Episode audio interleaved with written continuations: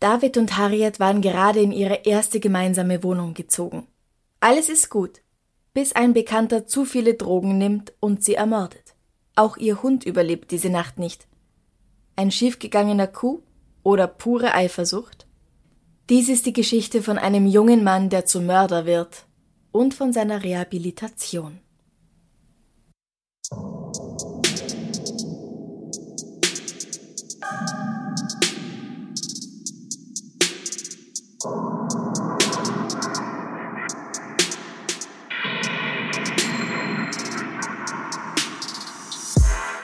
Servus.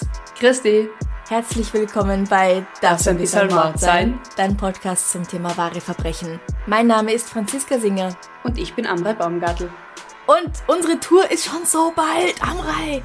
Viel zu bald, nein, viel zu spät. Ja, auf jeden Fall sehr bald. Ich bin schon ein bisschen nervös, muss ich sagen. Du auch, oder? Nein, ich nicht. Nur vorfreudig. Nur vorfreudig. Ich bin vorfreudig ja. nervös. Ja. Mhm. Weil wir sind vom 25. bis 28. August in vier deutschen Städten live auf Tour und es gibt natürlich noch Tickets. Schnappt sie euch, kommt vorbei und zwar in Hamburg, Karlsruhe, Münster und Dortmund. Nicht in dieser Reihenfolge, aber fast in dieser Reihenfolge, ja. Tickets gibt's auf eventim.de oder einfach oder über den Link auf der Homepage zu eventim.de. Genau. Gut, dann fangen wir heute an. Letzte Woche waren wir in Griechenland. Das war ja. auf Platz 1 der Urlaubsdestinationen der auf Instagram Abstimmenden. Auf Platz zwei, das hat mich sehr überrascht, war Schweden.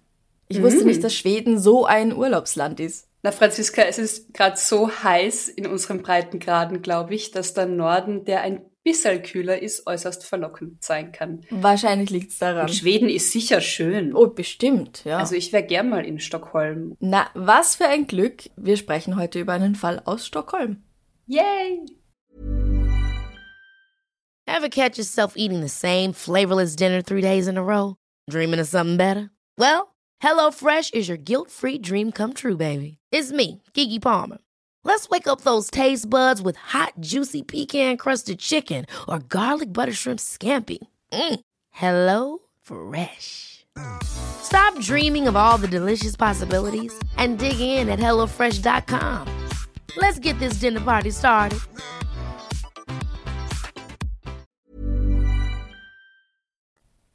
David Eklund und Harriet Illerström kommen Mitte der 70er in Schweden zur Welt.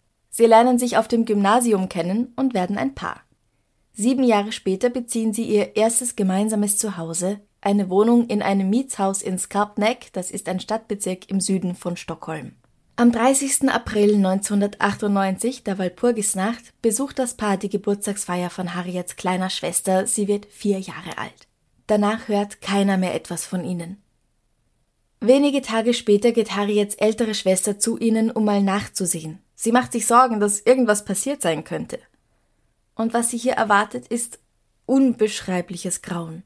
Überall ist Blut und die beiden, sie sind tot. Genau wie auch ihr kleiner Hund. Als die Leichen am Nachmittag des 3. Mai 1998 gefunden werden, ist gleich klar, dass jemand sie ermordet haben muss.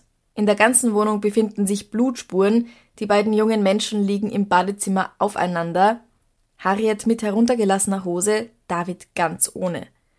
Irgendwo in der Wohnung, achtlos beiseite geworfen, der Hund, Susie, ein schwarzer King Charles Spaniel.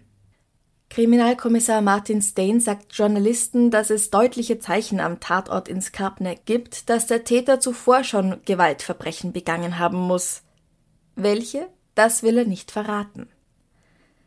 Sofort beginnt die Jagd nach dem Mörder. Noch in derselben Nacht gehen bei der Polizei mehrere anonyme Anrufe ein, die alle auf eine Person hinweisen. Einen angehenden Lehrer namens Mattia Wladimir Sodat. Der 23-Jährige wird sofort verhört. Was macht Ihnen so verdächtig, dass gleich mehrere Leute ihn anzeigen? Ja, also er war zuvor schon wegen Körperverletzung verurteilt worden, allerdings halt noch nie wegen Mordes. Ja, dann wäre er halt im Alter von 23 Jahren wahrscheinlich auch nicht auf freiem Fuß und damit beschäftigt, Lehrer zu werden, wenn er zuvor schon wegen Mord verurteilt worden wäre. dann wird er ziemlich sicher im Knast sitzen und ob er noch Lehrer werden dürfte, ist äh, fraglich. Selbst Hoffentlich. in Schweden. Hoffentlich. Was genau hat er getan? Wie wurde er auffällig? 1994 wurde er zu 14 Tagen Gefängnis verurteilt, weil er einige Monate zuvor im Alter von 18 Jahren einen Mann auf der Toilette eines Nachtclubs zusammengeschlagen hatte. Also einmal heißt es, das ist ein Nachtclub, einmal es ist ein Restaurant. Mhm. Naja. Auf der Toilette des Monte Carlo in der Stockholmer Innenstadt hat er einen anderen Besucher verprügelt, weil er das Gefühl hatte, dieser andere schaut ihm beim Pinkeln aufs Spazi. Der Angriff kommt völlig unerwartet. Er prügelt diesen anderen Mann, beschimpft ihn, springt dann, als das Opfer bereits am Boden liegt, auf seinen Kopf. Wow. Er überlebt, muss danach allerdings einige Stunden beim Zahnarzt verbringen. Die Strafe dafür lautet zwei Wochen Gefängnis. Also rein von meinem Gefühl her, rein subjektiv, ist das ein bisschen wenig. Mhm. Und zwei Jahre davor, da war also ungefähr 16, 17 Jahre alt, hatte Mattia eine Bewährungsstrafe erhalten, weil er mit Haschisch und einem großen Messer in der Tasche festgenommen worden war. Matthias Sodat soll eine konfliktreiche Beziehung zu seinem Vater gehabt haben. Ich gehe mal schwer davon aus, dass das ein Euphemismus für vom Vater misshandelt ist. Das Ja. kann jetzt alles sein. Willkürliche Strafen, Prügel, Beschimpfungen. Der Vater starb 1995. Mattia hat eine ältere Schwester, die lebt nicht mehr zu Hause, aber er lebt mit seiner Mutter zusammen in Borgamossen, das ist ein Viertel in Skarpnäck und das gehört ja alles zu Stockholm. Er hat einige Zeit Kickboxen gemacht und geht gern jeden Tag ins Fitnessstudio. Das wissen wir also über sein Privatleben. Er ist in diesem Jahr bereits einmal festgenommen worden, im März nämlich, weil er wieder ein großes Messer bei sich hatte und diesmal statt dem Haschisch 16 Tabletten Rohypnol. Magst du uns kurz erklären, was Rohypnol ist? Gerne. Das ist der Handelsname eines Medikaments mit dem Wirkstoff Flunitrazepam. Und das ist ein Benzodiazepin, ein Wirkstoff, der hauptsächlich als Schlafmittel angewendet wird. Der sedative Effekt ist ungefähr sieben bis zehnmal stärker als der von Diazepam, besser bekannt als Valium.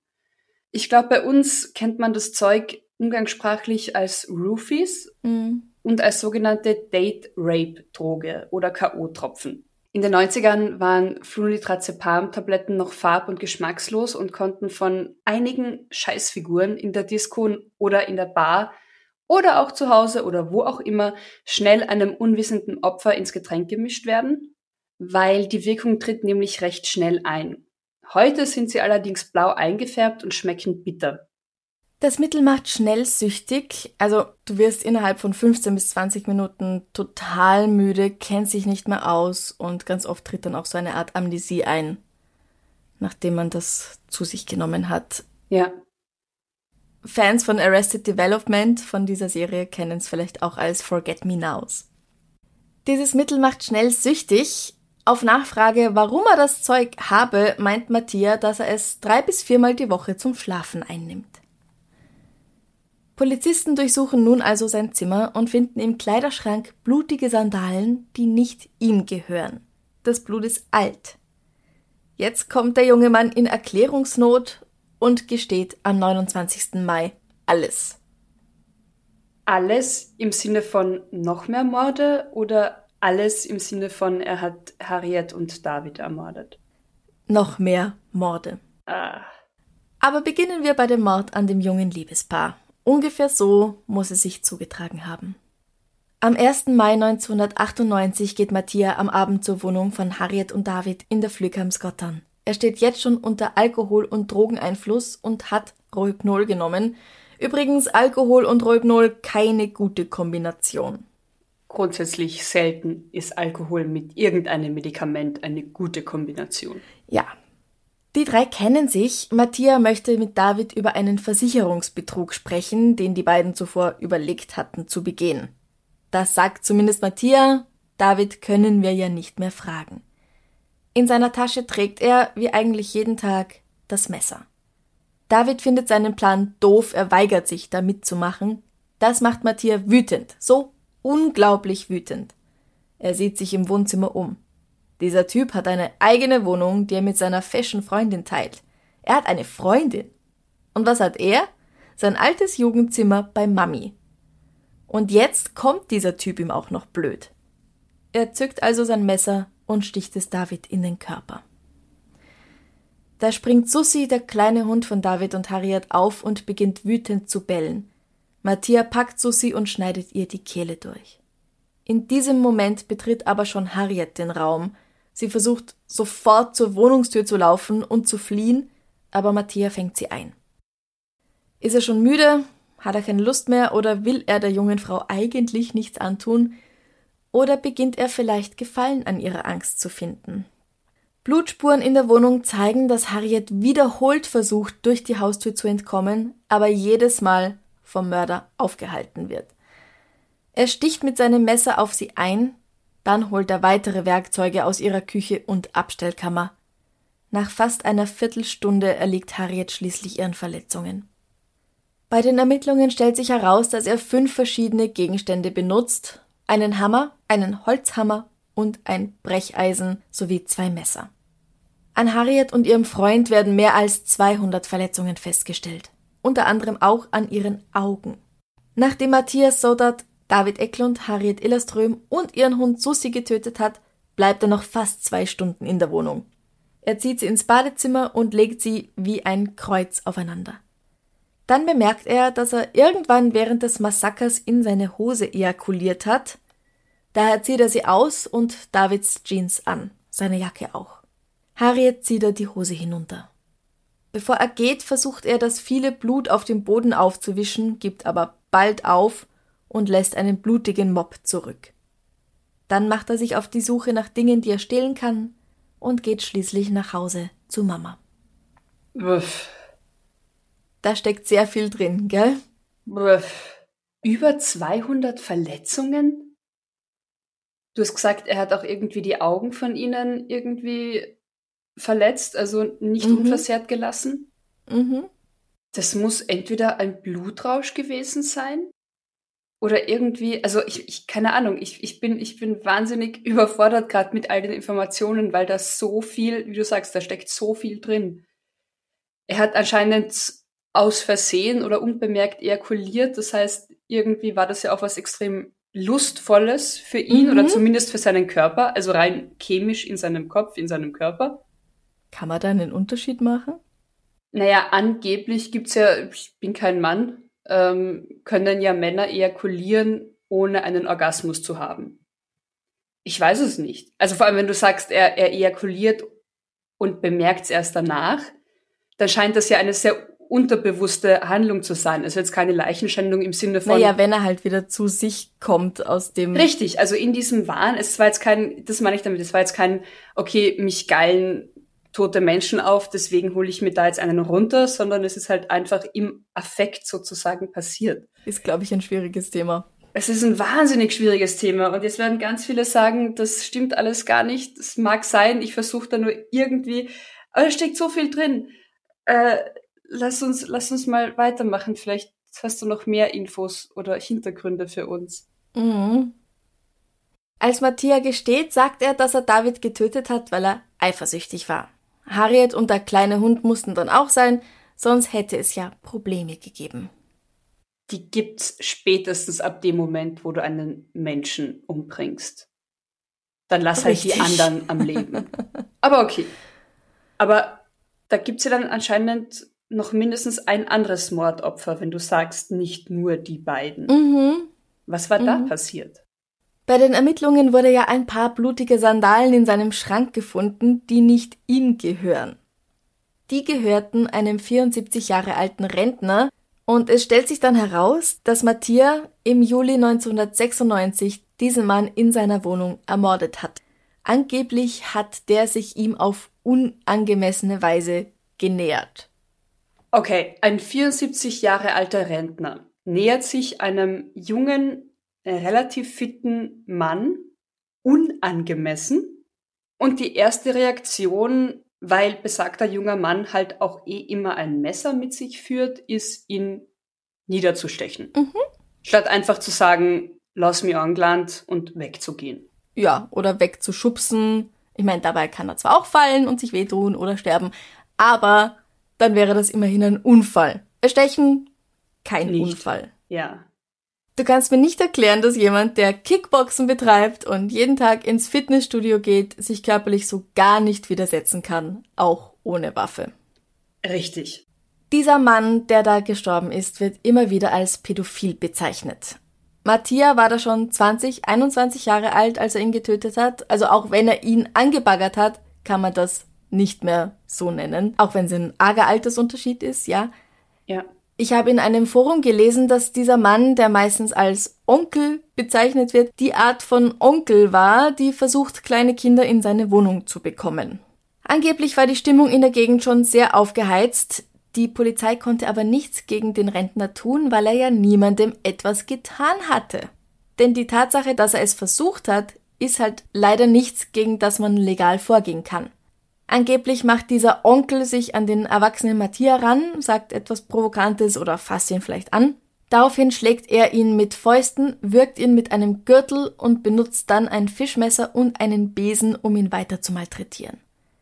Als der Mann tot ist, treibt ihn der damals 21-Jährige mit einem Hammer einen Schraubenzieher ins Herz. Was alles vorgefallen ist, weiß man schon. Jetzt gesteht Mattia, dass er es war.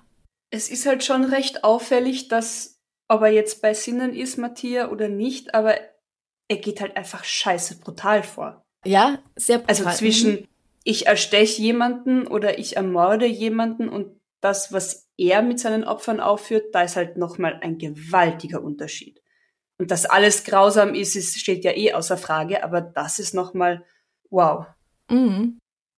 Da man schon dabei ist, wird Mattia auch noch in anderen Mordfällen verdächtigt, denn die schwedische Polizei meint, die Tatsache, dass er David und Harriet direkt mit dem Messer in die Augen gestochen hat, würde darauf hinweisen, dass er schon mehrere Morde begangen hat.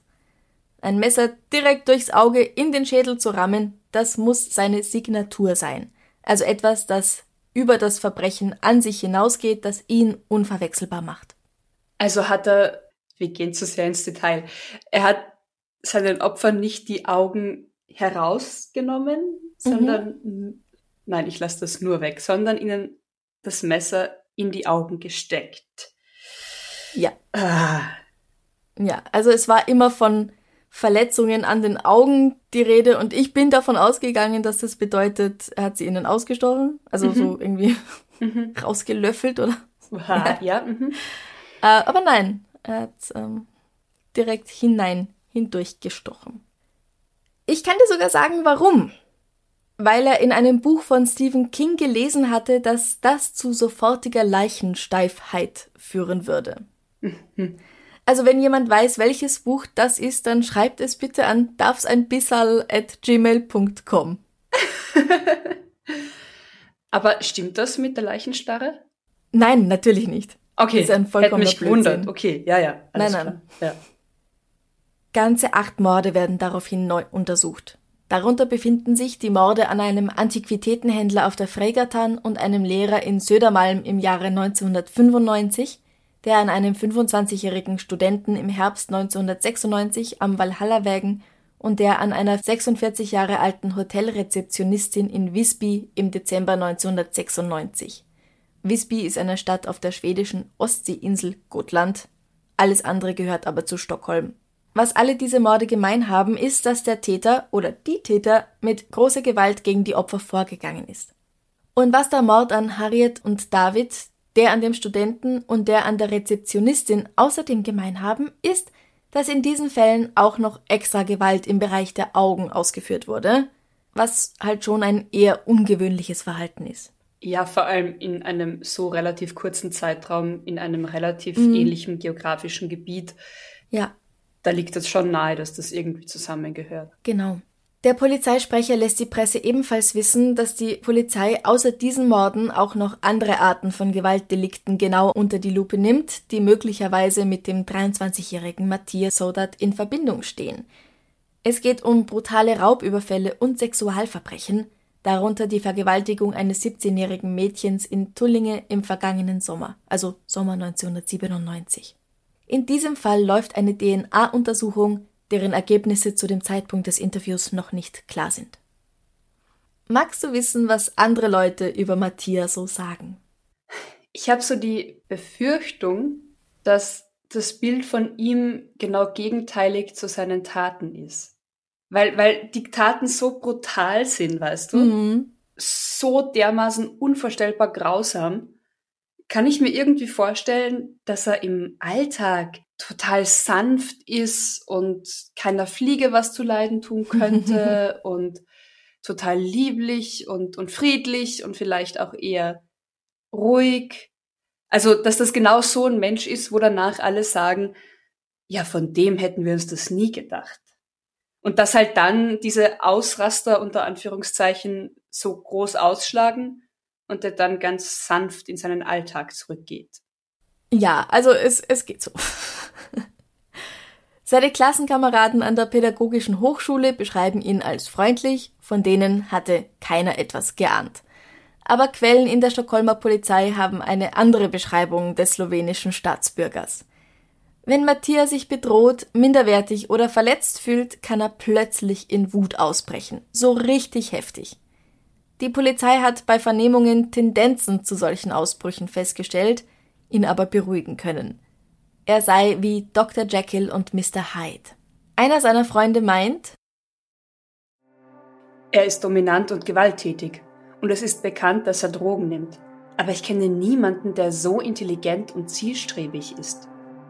Und eine Freundin sagt gegenüber der Zeitung Expressen, Viele haben Angst vor ihm, aber er ist ein wahrer Gentleman gegenüber Mädchen. Er ist mir oft den ganzen Weg nach Hause bis zum Tor gefolgt, damit mir nichts passiert. Bis zum Tor gefolgt. Ich weiß ja. nicht, ob das nur eine schlechte Übersetzung ist. Ich nehme an, sie meint, er hat sie halt nach Hause begleitet. Hoffen wir es, ja. Wobei das auch, auch ein Zeichen seiner Dominanz sein kann und seiner Eifersucht, wenn er sie jedes Mal nach Hause begleitet. Ja. Es kann sehr nett sein oder es kann bedeuten, ich besitze dich und ich bringe jetzt mein Spielzeug nach Hause. Das eine schließt das andere nicht aus. Ja, richtig, genau. Also man, und nur weil man, weil man dann unter großen Anführungszeichen sein Mädchen vor anderen Bösen beschützen will, heißt das nicht, dass man dadurch selbst der Gute ist. Ja, richtig. Aber er kann jähzornig sein und sich um jemanden sorgen. Ja. Er kann Drogen nehmen und wollen, dass es seiner Freundin gut geht. Auch. Es ist vieles möglich. Ja.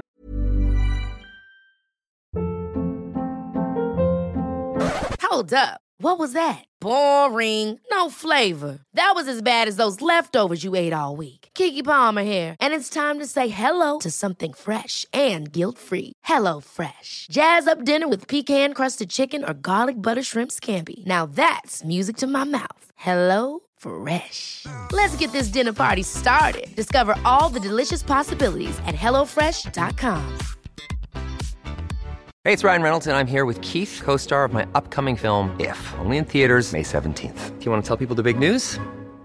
All right, I'll do it. Sign up now and you'll get unlimited for $15 a month in six months of Paramount Plus Essential Plan on us. Mintmobile.com slash switch. Upfront payment of $45 equivalent to $15 per month. Unlimited over 40 gigabytes per month. Face lower speeds. Videos at 480p. Active Mint customers by 531.24 get six months of Paramount Plus Essential Plan. Auto renews after six months. Offer ends May 31st, 2024. Separate Paramount Plus registration required. Terms and conditions apply if rated PG.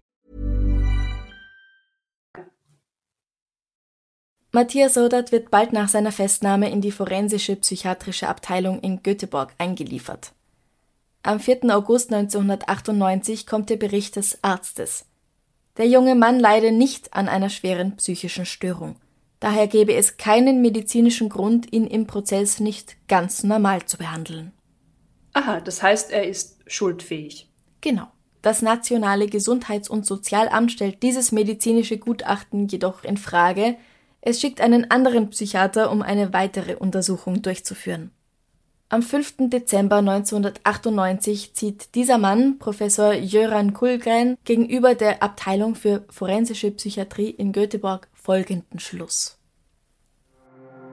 Meiner Einschätzung nach hat der Angeklagte diese Morde unter dem Einfluss seiner sehr schwerwiegenden Persönlichkeitspathologie und in einem durch diese Persönlichkeit bedingten dissoziativen Zustand begangen, infolge derer er seine Handlungen nicht kontrollieren konnte.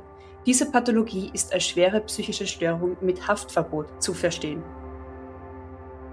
Die Rechtsberatung des Landesamtes für Gesundheit und Wohlfahrt schließt sich dieser Einschätzung an und schreibt Die psychische Störung ist so beschaffen, dass die Gefahr besteht, dass er in eine schwere Kriminalität zurückfällt. Matthias Sodat wird wegen Mordes zu forensischer psychiatrischer Behandlung verurteilt und am 4. Februar 1999 in die zur Justizvollzugsanstalt Korschudden gehörigen psychiatrische Klinik eingewiesen. Das ist jetzt wegen den Morden an Harriet und David. Und wegen dem Mord an dem Rentner, Ah ja. dessen blutbesudelte Sandalen ja in seinem Schrank gefunden wurden. Wegen der anderen Fälle kann entweder nicht bewiesen werden, dass er es war, oder die Indizien, wie zum Beispiel im Fall der Vergewaltigung der 17-Jährigen, da wurde ja ein DNA-Test durchgeführt, zeigen klar, dass Matthias als Verdächtiger ausgeschlossen werden muss. Schon 2000, also nach nur einem Jahr in Haft, erhält er seinen ersten unbeaufsichtigten Urlaub.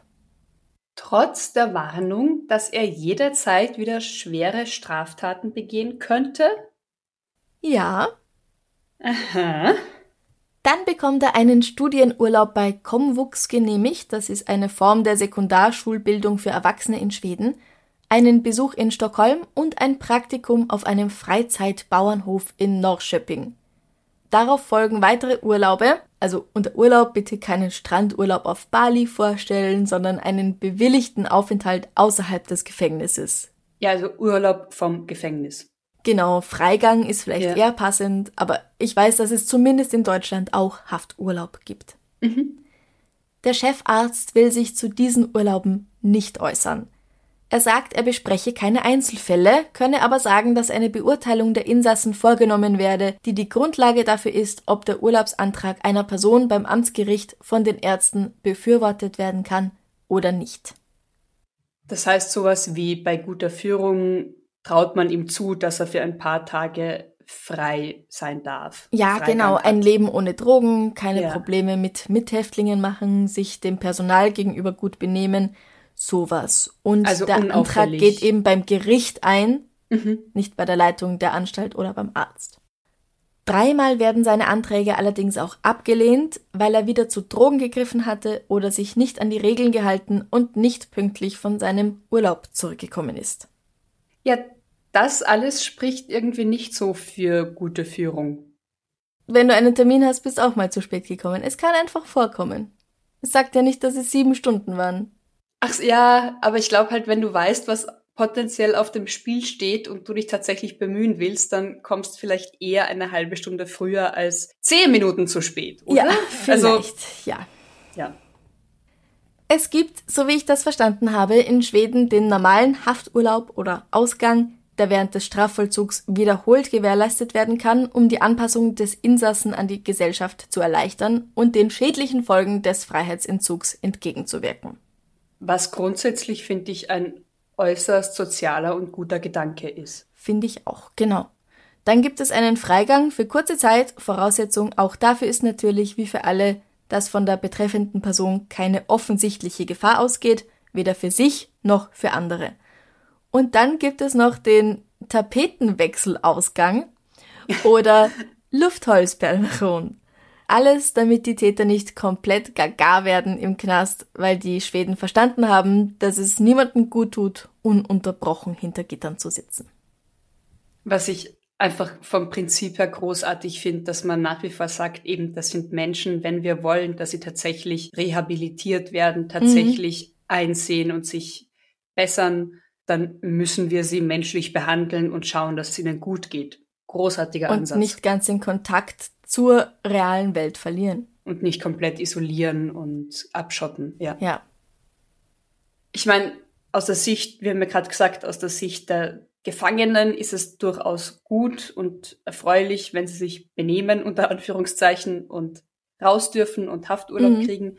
Aber wie sehen das denn die Angehörigen der Opfer? Weil ich kann mir auch durchaus vorstellen, dass das alles andere als leicht ist für die Eltern der jungen Menschen, dass sich dieser Mann, der einfach so blindlings ihre Kinder abgestochen hat, dass der sich jetzt wieder frei bewegen darf und ins Leben zurückgeführt wird. ja, Harriets Mutter sagt der Zeitung Expressen, er hat es geschafft, die Ärzte komplett hinters Licht zu führen, aber es scheint ihnen egal zu sein. Beide Familien stehen diesen Urlauben zutiefst kritisch gegenüber, denn wer übernimmt die Verantwortung, wenn er wieder die Fassung verliert? Ja, ja, vor allem bei, bei so einer Persönlichkeit oder Persönlichkeitsstörung, wo das relativ rasch von 0 auf 100 sein kann. Also wenn erzählt wird, wenn er sich in die Enge gedrängt fühlt, dass dann dadurch komplett schnell dieser Schalter umgeschaltet wird, umgelegt wird. Ja, aber jetzt vergiss auch nicht, er befindet sich in der forensisch-psychiatrischen Klinik. Ja, okay. Nicht in normaler Haft. Das heißt, er bekommt auch Betreuung. Ja, stimmt. Okay. Und dadurch vielleicht auch bessere Einschätzung seines Verhaltens. Hoffentlich. Im August 2002 erhält er eine Beurlaubung, damit er eine Ausbildung zum Hortleiter an einer Volkshochschule in Södermannland machen kann.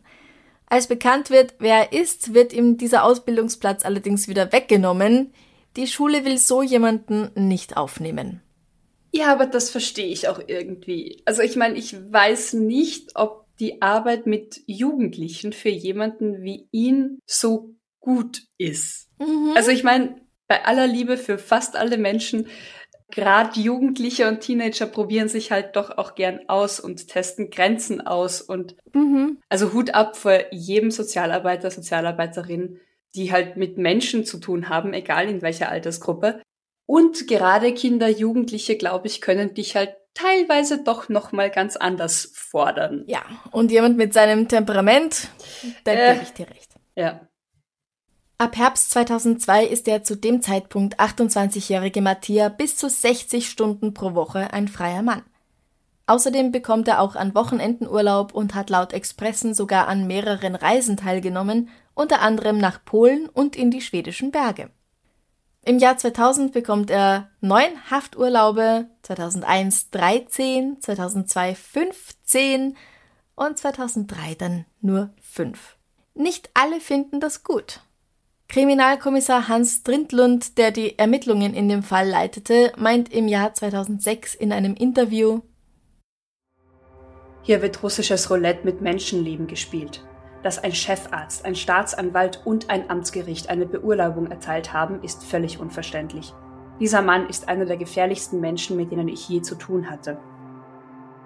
Als Aftonbladet den damals 30-Jährigen erreicht, behauptet er, rehabilitiert zu sein. Er sagt, ich verstehe, dass die Leute auf die Tatsache reagieren können, dass ich eine so kurze Haftstrafe für solch schwere Verbrechen verbüßt habe.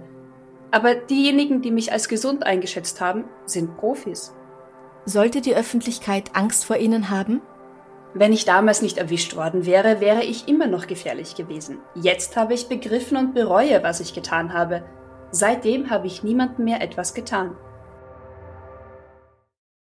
So ganz stimmt es leider nicht, denn im Sommer 2005 prallt Mattia mit dem Auto gegen einen Pfosten im Zentrum von Jodbro. Nüchtern ist er nicht. Er hat Rohypnol, mal wieder, und 2,12 Promille Alkohol im Blut. Dass er da überhaupt noch geschafft hat, sich hinter ein Steuer zu setzen. Ja, wenn's willst, dann geht viel. Ja. Einen Mann bedroht er danach mit den Worten, ich bin bereits wegen drei Morden verurteilt worden und es wäre schade, wenn es einen vierten geben würde. Okay, er warnt ihn immerhin. Diese Aussage, dass Matthias das gesagt hat, zieht der Mann allerdings später zurück. Ganz aus freien Stücken?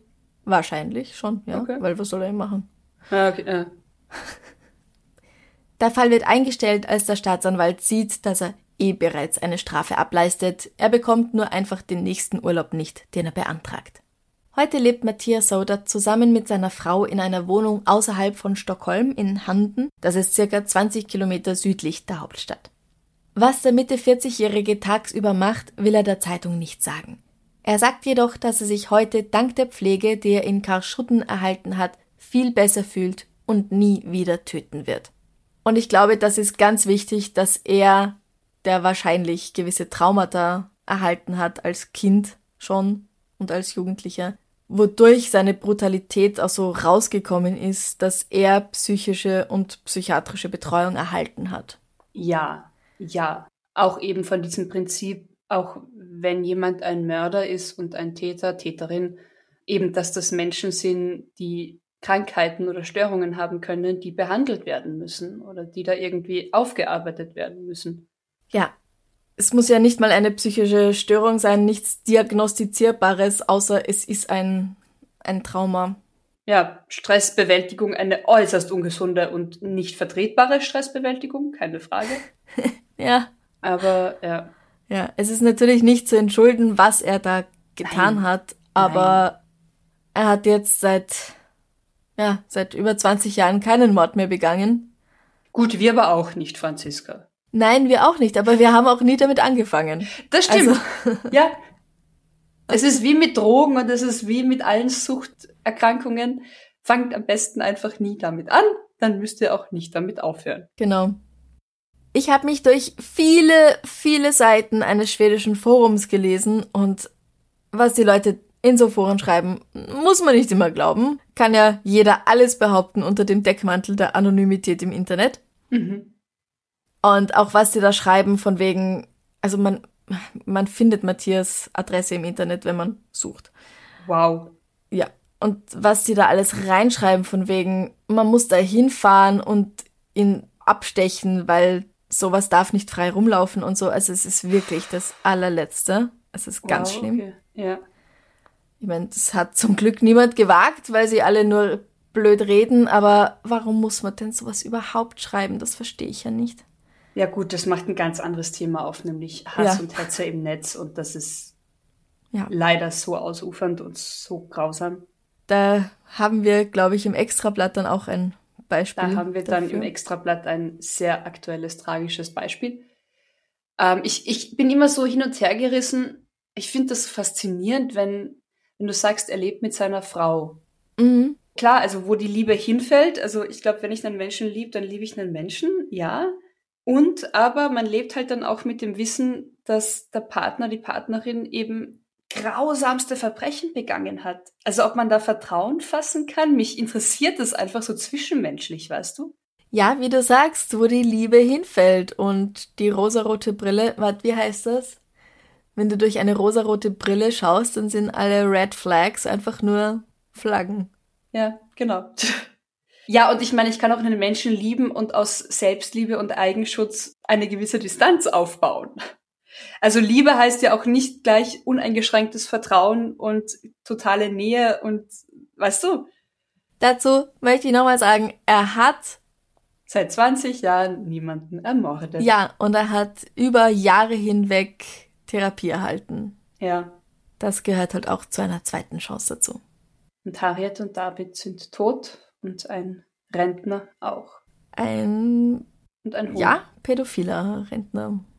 Mutmaßlich, ja? Ja. Ja. ja, ja. Also, einer in diesem Forum hat etwas geschrieben, das ich euch doch nicht vorenthalten möchte. Mhm. Ich, ich lese jetzt das vor, was ich übersetzt habe, was der da geschrieben hat. Ich weiß nicht, ob es erwähnt wurde, aber er hatte anscheinend eine clevere Idee, nachdem er die Morde ins Kapneck begangen hatte – er dachte, die Zentrifugalkraft würde ihm helfen, die Leichen leichter zu bekommen, also das Blut abzulassen. Also fing er an, die Leichen herumzuwirbeln im Apartment. Dann rief er einen Freund an, dass er bei etwas Hilfe braucht. Der Freund kam sofort, weil er die Adresse kannte, es war auch Davids Freund, klopfte an die Tür und Matthias öffnete. Sein Freund sah dann das Blut überall in der Wohnung, wischte die Klinke ab und ging mit den Worten, das kannst du selbst erledigen. Später am Abend kochte Matthias, er kochte gern, für ein paar Freunde auf Bjalsvägen. Vielleicht muss man es nicht erklären, aber Matthias hat nicht mehr viele Freunde aus seiner Heimat. Also es würde dann auch äh, ein paar dieser Anrufe, die prompt nach dem Mord kamen, erklären. Mhm. Es kamen ja mehrere Anrufe, die darauf hingewiesen haben, dass Matthias das gewesen sein könnte. Ja. Also egal, ob das wahr ist oder nicht es ist irgendwie, es ist irgendwie witzig, oder? Also, wenn das stimmt, dass er die Leichen wahrscheinlich an den Füßen gepackt und Gott, versucht oh. hat herumzuwirbeln, hm. dann kann er ja in diesem Moment nicht klar im Kopf gewesen sein. Also das können die ich Drogen hoffe, gewesen dass er sein, dafür braucht auch schon noch, nicht klar im Kopf war. Das können die Drogen gewesen sein, dafür braucht man noch keine offizielle psychische Störung, aber Suchst du Logik? Nein. Okay. Ich find's witzig. Ich, Wahnwitzig. Ich find's, ich find's so. Also ähm, die Vorstellung davon, wie man auf sowas kommen kann, dass Physik hilft. Nein, ich find's, ich find's tatsächlich logisch. Also ich finde es auf eine total abgespacede, abgedrehte Art äußerst logisch. Also Ja, ich verstehe, Ja, wie ja. Ein, ein, ein Hirn, das vielleicht durch Drogen vernebelt oder Mhm. keine Ahnung, zu solchen Schlüssen kommt. Also ich kenne das, ich kenne das, okay, und hier, ich vergleiche das nicht und es ist kein Vergleich. Ich kenne nur demenzkranke Menschen, die eine eigene Art von Logik entwickeln, die total logisch ist, auch wenn sie es einfach im großen Ganzen nicht ist. Aber in sich schlüssig, meinst du? Genau, aber in sich schlüssig und direkte Zusammenhänge werden super toll kombiniert. Und wenn er in der Schule auf, also zurück zu Matthias, wenn er in der Schule aufgepasst hat, Zentrifugal, Zentripedalkraft, das ist ja nochmal ein Unterschied, und sich gedacht hat, hey, Blut ist so viel und das ist, das, das wiegt ja was, also wie kriege ich das Blut aus den Körpern? Es Ja. macht halt, es ergibt Sinn. Du willst sie leichter bekommen und dafür musst du sie herumwirbeln. Ich sage nicht, dass ich es tun würde. Ich sage auch nicht, dass ich hoffentlich jemals in die Verlegenheit komme, an diesen Punkt zu gelangen, um mir dann darüber Gedanken zu machen. Ich sage Nein, nur, ich meine, entweder du kannst sie herumwirbeln oder sie sind zu schwer. Also, ich meine. ach so, ja gut, ja spätestens da Es ist dann irgendwie ein Stolperstein in der Also, Logik. ja, ja. Es, Weil wenn sie leicht genug sind zum Herumwirbeln, dann muss man sie vielleicht nicht noch leichter machen, meinst du? ja, ja, genau, das ja, ja, meine okay. ich. Ja gut, Ja, also, Kinder nehmt keine Drogen. das war Schweden. Okay, ja. Ja, das war Schweden. Genau. Machen wir doch was Schönes zum Schluss, Franziska. Bitte. Okay. Ich frage dich heute, Krimis lieber hören oder lieber selber lesen? Also Hörbuch versus Lesebuch. Genau. Ich bin in letzter Zeit tatsächlich sehr auf Hörbücher umgeschwenkt, weil ich dabei einfach andere Dinge machen kann. Ich kann dabei meine, genauso wie beim Podcast hören, äh, ich kann dabei meine Küche putzen, ich kann mit meinem Hund spazieren gehen und das kann ich alles nicht, wenn ich gleichzeitig lese. Ja. Aber ich habe mein Leben lang immer sehr viel gelesen, bis vor ein paar Jahren halt. Als ich dann auch zum Stricken angefangen habe, weil ich kann auch nicht gleichzeitig lesen und stricken. Mhm. Ja, also ich habe als Kind zum Teil irgendwie ein Buch pro Tag gelesen und dann gesagt, Mama, mir ist langweilig, was soll ich lesen? Krieg ich ein neues Buch, bitte? Ja. Ähm, vor kurzem bin ich in die Buchhandlung gegangen und mit fünf Büchern wieder rausgekommen. Dann habe ich mir noch ein Jawohl. anderes bestellt und das zuerst gelesen. Das ist allerdings schon im Bücherschrank gelandet, weil ich es so schlecht fand. Ah, Also, ich mag beides gern. Beides hat einen großen, schönen Platz in meinem Leben. Es kommt nur drauf an, habe ich gerade die Zeit, mich hinzusetzen oder möchte ich es als Begleitung, während ich etwas anderes tue, wie Küche putzen, was ich nicht besonders gern mache. Und du? ähm, ähnlich. Ich muss nur sagen, bei Krimis tatsächlich lese ich's lieber. Ja. Also ich sollte vielleicht dazu sagen, äh, außer Krimis nehme ich Liest du nichts? nichts. Okay. also Ja, lesen ist gleich Krimi lesen bei Franziska. Meistens, ja. Deswegen erübrigt sich da die Genrefrage. Ja, ja. Mhm. Ja, wie gesagt, also grundsätzlich ähnlich wie bei dir, also mit den Tätigkeiten und eben Zugfahren, andere Sachen erledigen, nebenher erzählt mir jemand eine Geschichte oder Podcast, super.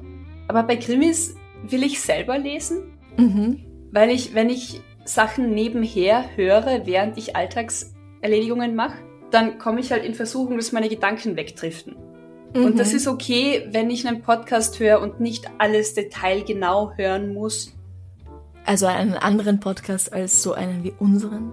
Ja, aber bei unserem bin ich ja mit Haut und Haar und jeder Zelle meines Körpers dabei, Franziska. Das stellt sich ja nicht die Frage.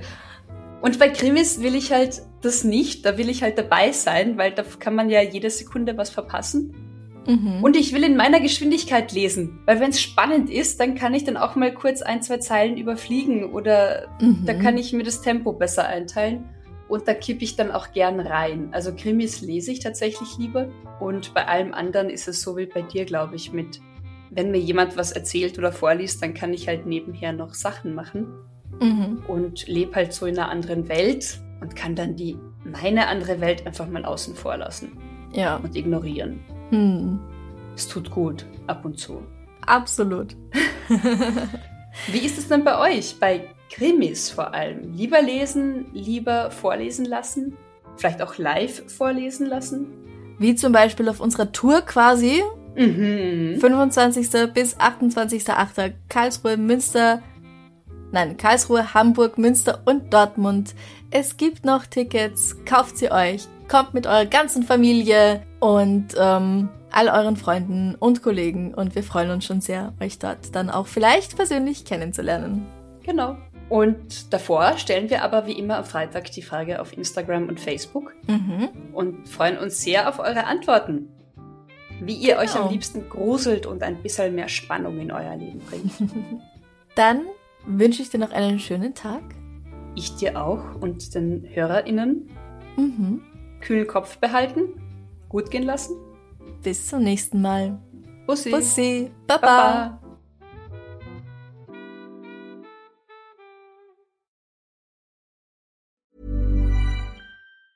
Ever catch yourself eating the same flavorless dinner three days in a row? Dreaming of something better? Well, HelloFresh is your guilt-free dream come true, baby. It's me, Kiki Palmer. Let's wake up those taste buds with hot, juicy pecan-crusted chicken or garlic butter shrimp scampi. Mm.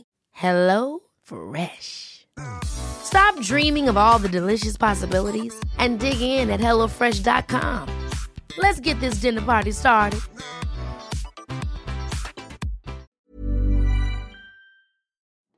Liebe findet den unterschiedlichsten Ausdruck quer durch die Geschichte. Doch ist es wirklich immer Liebe? Lasst uns über Sex sprechen, von skandalösen Stories aus der Antike über die Geschichte von Fetischen bis hin zu den unanständigen Geheimnissen berühmter Personen – bei Liebesgeschichte gehen wir der Entwicklung der menschlichen Sexualität auf den Grund. Unterhaltsam, lehrreich und im besten Sinne des Wortes tabulos stellt Franziska Singer, das bin ich, jede Woche die Frage, wer, wann, mit wem und wie. Wer Liebesgeschichte überall, wo es Podcasts gibt.